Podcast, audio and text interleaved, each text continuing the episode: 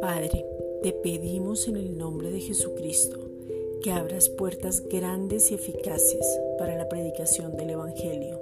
Primera de Corintios 16:9. Que tú mismo nos lleves a esas personas para que prediquemos a tiempo y fuera de tiempo. Segunda de Timoteo 4:2. Que nos movamos a misericordia. Colosenses 3:12.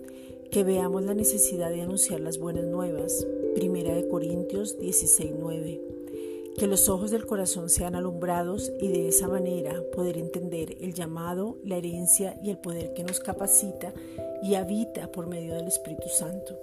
Efesios 1, versículos 17 al 23.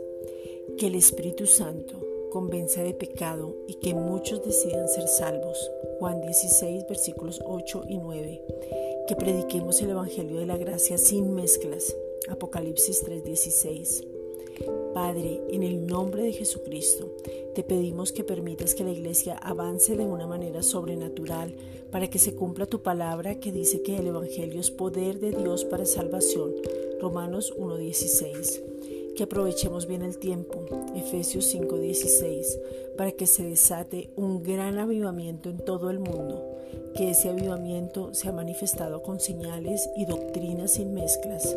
Tito 2.1 que podamos ser de influencia a todas las generaciones a través de tu poder sobrenatural, que disfrutemos de ser uno en Cristo. Primera de Corintios 6:17.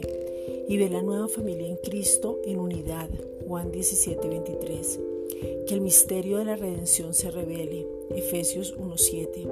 Y que podamos mostrar la sabiduría práctica para vivir en este tiempo a todos los hombres.